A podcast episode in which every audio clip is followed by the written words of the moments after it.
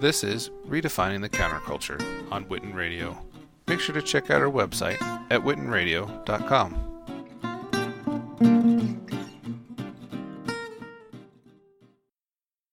Hey guys, you're listening to another episode of Redefining the Counterculture right here on Witten Radio. Today we're joined by celebrity guest Jaclyn Betham. You know her from Tyler Perry's The Haves and Have Nots that airs on the OWN Network. Uh, she's out with a new film called The Getaway, and we're super excited to talk to Jaclyn. Jaclyn, how are you? I'm good. How are you doing? Doing well, doing well. Thank you so much for joining us on today's show. Of course. I'm super excited to talk to you. Uh, you know, I've, I've been wanting to ask. You know, you're you're known for your work in television. You've been on some great shows like The Haves and Have Nots.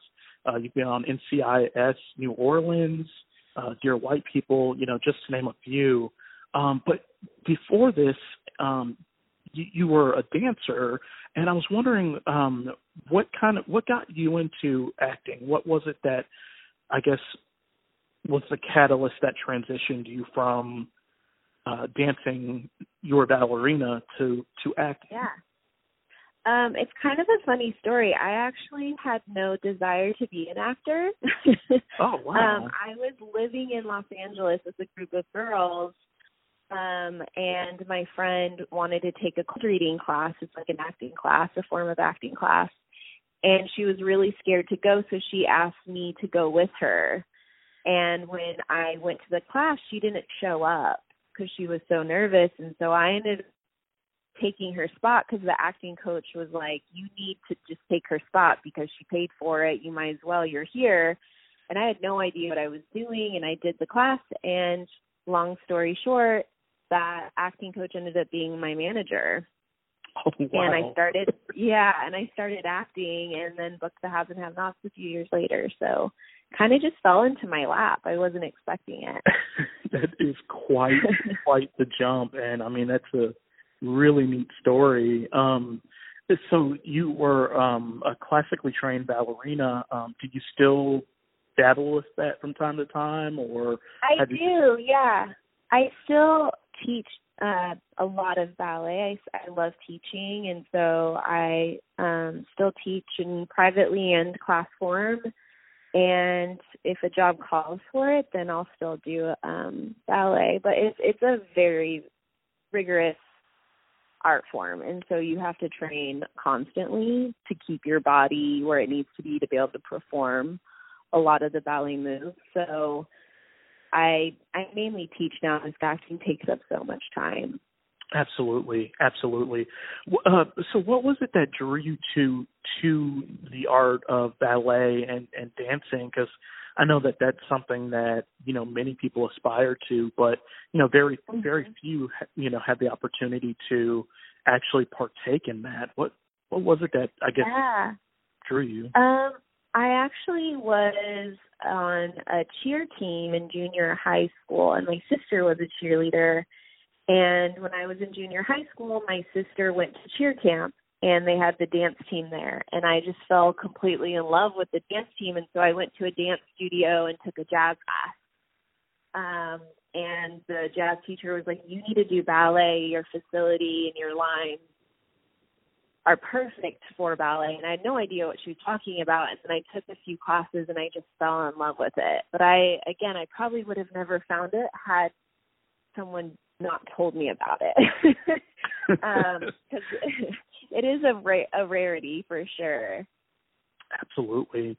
Absolutely. What what would you say are like some of your fondest memories uh, of doing ballet? Is there I guess uh one incident in particular or um, was it? Oh man, I think that's what I fell in love with acting because people don't realize like when you're doing a ballet, you're acting so much throughout the whole thing because you're coming into these characters and you're telling a story through all movement. There's no words, but you still have to convey a whole ballet um, so the audience knows what's going on. And so I think the transformation in that, especially with ballets, you're playing either like a doll or a swan or a princess. You know, you're playing all these very dramatic, extreme characters. And a lot of the time, you're not a human. you're either like a Firebird or you're a, a swan or you're a bluebird. You know, there's a, a, all kinds of different things, and so I think I love just being able to like let my imagination fly and then express that through my body. Um, but I had incredible teachers growing up. I got into Houston Ballet when I was 15 and moved away from home. So at a time in my life, my mentors and my coach were kind of my family and my parents. So they had to be, you know, I had to listen and trust everything they were saying at a young age. So they were very, um, very monumental in my upbringing, that's for sure. Absolutely. I wanted to ask you, uh, transition just a little bit to your acting style. Tell me a little bit about, I guess, what inspires you and who has kind of helped to shape your style of, of acting. Oh man. Um well I've done so many different things. So I think with each character there's been different influences for each thing. Um and I've trained at all in all different kinds of styles and methods. Um, but I think just what works best now is finding the character and finding what you connect with and just trusting in yourself. Um, because usually if you've booked it, then you're spot on, you know? um, and then letting that just fully develop in your body and your words and your mind, if that makes sense. Absolutely. Just let the character fully encompass you. Absolutely. How do you prepare mentally, um, or is there a, a frame or a mindset that you try to get yourself into when you take on a new role? Because I know every role is so vastly different. Um, oh, what yeah. is it that helps you to kind of get into character and, and really possess the role? Um, I think like what you said, it depends if it's comedy or if it's more of a drama or how much I have to cry or what's the circumstance of it. Um, but I was actually just talking to my coach about this recently that, you know, when I was younger and I first started acting, I would let, you know, the if I had a crying scene, I'd be sad all day and be letting that overtake my entire day. And then I'd be so exhausted by the time I got to set when I had to cry. But I think as you grow as an actor, you know, you can really just let your day just be natural and normal and because you have that connection to the character and then let it come out during the scene. Um and I think that just takes time. And some people it doesn't, but um I think just finding what the character means to you and just finding it personally so then when you're on set and ready to perform it's there and ready to come out completely, completely, completely agree. I wanted to um touch kind of transition again, but your newest film um, that's set to be out on VOD in April is it's a horror film. Um, mm-hmm. Tell me a little bit about it. Uh, I don't know that you've ever done horror. Yeah, so I actually um, co-wrote it with Wayne Torin, and then I actually produced the film as well. I was living in North Carolina at the time when I wrote it, and I just wanted to do something that was very like woman power, super strong. There wasn't any um anything I was really auditioning that was like getaway, and so I kind of just wanted to write it and develop it myself, and then be able to perform it and just do something that was completely out of my wheelhouse and really fun and so I wrote it and then was able to produce it and make it and now it's coming out in April, which is exciting. That is amazing. I mean, it's one thing to act in a film and to prepare for it mentally and, and, and physically and even emotionally, but to to write and produce it is I mean Oh, I have so much more appreciation now for writers and producers and everyone that's behind camera because I had never done anything like that. Yeah. Um, and it is so much work, and I don't think a lot of actors realize that because we usually just show up, do our job, and then we go home. We don't have to do the any prep or post work, and so I yeah, just so much appreciation now. It's incredible. What was the writing process like? Was it was it particularly arduous or did it come rather easy? Like what was it like penning this thing? Um, well I had written a lot of scripts but they were all like insanely huge budgets. And my partner on it was, you know, we were talking about it and he said, you know, you need to write something that we could actually make. Like we can't make these films for huge budgets. Like eventually great, but like for something we were going to produce, like we need to make something that we can just we can do. And so I he came up with an idea and then I wrote it I think in 4 days. And then we went through and then did several drafts after that, but it kind of just fell out and fell out of me and was on the page and it was um it just happened very organically. I love it. And what was the deciding factor for you to produce it as well? Because I know like that was an added responsibility. Um, mm-hmm. When did you know that this was something I had that a you lot of hats on? I had a lot of hats on. Um, I think because it's so hard to make film, and it's so hard to make things happen. And I love taking nothing and creating it into something. And so as I started doing all the work and started producing it from nothing, um, I started falling in love with producing and I realized that it was something that I, I want to move forward in um, in the future. And so I think just it was easier to get things accomplished and get things to happen, especially for indie film. It's it's really hard to get the ball rolling when you don't have a big studio behind you. So it was, we were able to move a lot faster with me producing it. Absolutely. Do you think indie film is something that you'll you'll do again? That, that you'll, you know, because this was so groundbreaking for you. Do you do you think this mm-hmm. is something that you want to continue? Or oh, a hundred percent. Because there's, you know, then you can make the content you want to make. And I think Absolutely. that I still love doing TV and other films as well, but I, you know, there's certain roles that just aren't being written for women my age and in my ethnicity background. So I just I want to be able to, to make that happen. Absolutely, absolutely. I want to um, circle back um, the film. So I, you know, I have been privileged to see the screener, um, but you know, for our listening audience, it'll be probably close to another month before yeah. they're able to to see the film. Um, without, I guess, spoiling uh, too much. Um, tell, tell There's a lot of twists and turns. tell our listeners a little bit about um, what the film is about, kind of just the premise of the film.